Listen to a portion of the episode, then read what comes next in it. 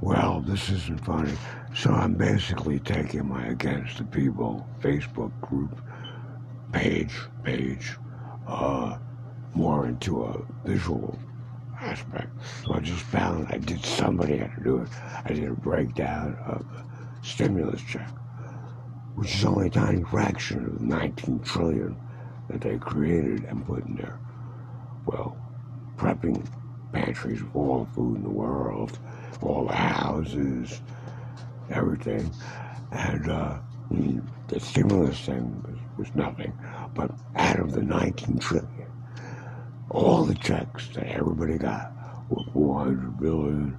And the government, I guess, the government, the people with guns, uh, God gave themselves 400 billion, and the rest of it got pissed away landlords, stuff like that. So, I mean, that's against people. That sucks, man.